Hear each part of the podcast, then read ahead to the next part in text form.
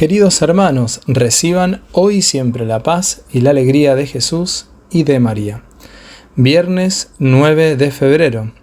La liturgia nos presenta hoy el Evangelio según San Marcos, capítulo 7, versículos del 31 al 37. Cuando Jesús volvía de la región de Tiro, pasó por Sidón y fue hacia el mar de Galilea, atravesando el territorio de la Decápolis. Entonces le presentaron a un sordo mudo y le pidieron que le impusiera las manos.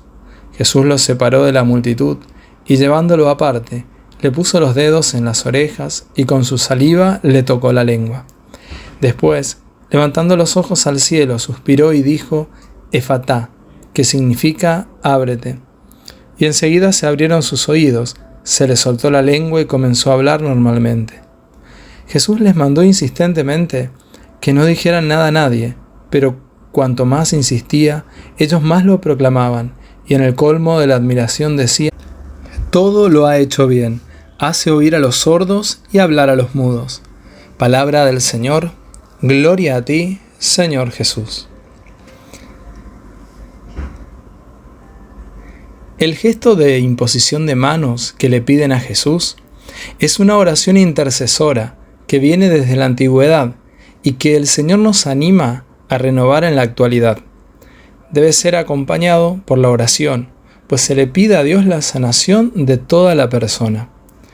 En las misas y retiros, en los cuales oramos por los enfermos y afligidos, solemos hacer este gesto de amor intercesor por quienes participan, invitando a las personas a que pongan su fe y esperanza en la oración de la iglesia entera y en la misericordia de Dios sin darle demasiado protagonismo a la persona que le impone las manos. Entonces, es frecuente escuchar testimonios de cómo Dios cambia corazones, devuelve la fe a quienes la habían perdido, trae reconciliación familiar y sanación de dolencias físicas. En este Evangelio vemos ese poder de oración de intercesión, ya que hubieron quienes llevaron delante de Jesús al sordo mudo y le rogaron a Jesús que le impusiera las manos. Nuestra oración de intercesión hace que la mano de Dios se mueva en favor de aquellos que tienen dolencias, dificultades y enfermedades. Jesús los llevó aparte, los llevó a estar con Él a solas, en intimidad, se compadeció profundamente, lo tocó y luego hizo una oración. Efatá, que significa ábrete. Es lo que pidió Jesús, que los oídos de este sordo se abrieran, que su lengua se soltara, para que pudiera comenzar a hablar y alabar a Dios. Qué detalle y qué delicadeza de Jesús todo el tiempo que se toma por esta persona que tiene su necesidad, su enfermedad. Así también Jesús hoy se acerca a tu vida, te impone las manos y ora sobre ti para que seas liberado y sanado de todo mal, para que se disipen las tinieblas y se abran los canales de bendición en tu vida y a través de ti en tu familia, en tu comunidad y en todos los ambientes que tú frecuentas. Hagamos juntos una oración.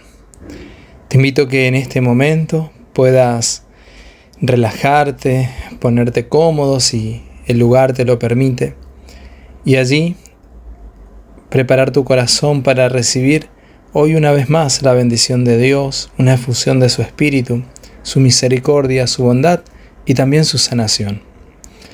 Amado Dios, aquí estoy delante de ti.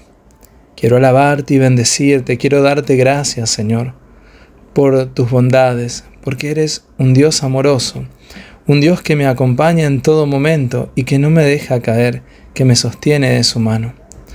Te doy gracias, Señor, también por cuidar de mis seres queridos, de mi familia, por cuidar también de mis vecinos, amigos, conocidos.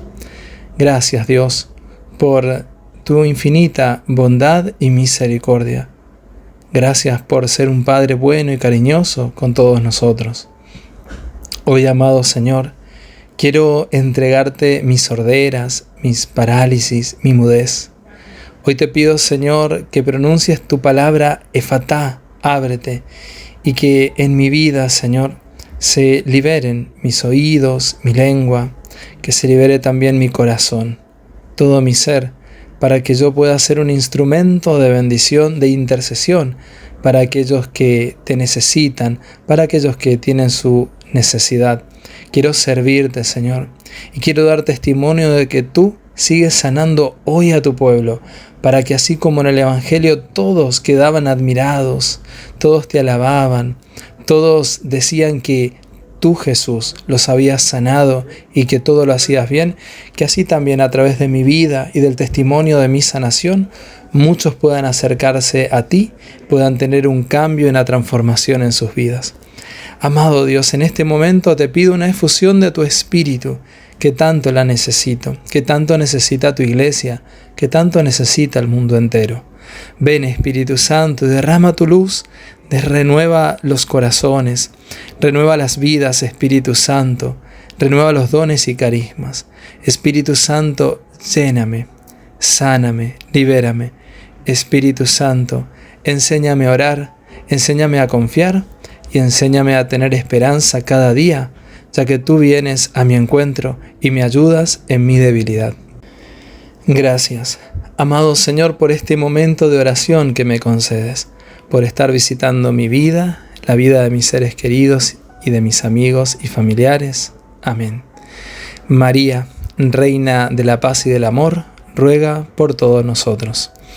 El Señor esté contigo y la bendición de Dios, Todopoderoso del Padre, del Hijo y del Espíritu Santo descienda sobre ti y te acompañe siempre.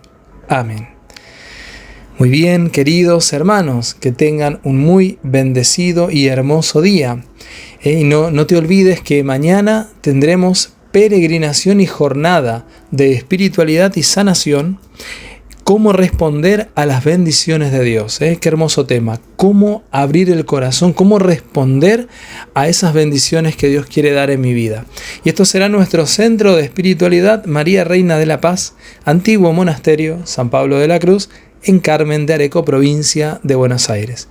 Allí estará predicando nuestro querido padre Diego González y nuestro querido hermano Sergio Molano, seminarista de nuestra comunidad. También quiero invitarlos a todos los que quieran acompañarnos y participar en este fin de semana en Merlo San Luis, ya que junto con el padre Gustavo Jamut estaremos el sábado 10 de febrero y domingo 11 de febrero dando unas jornadas de sanación y liberación. Tu oración es muy importante por nosotros, nosotros oramos por ti. Que el Señor te siga bendiciendo y será hasta mañana si Dios quiere.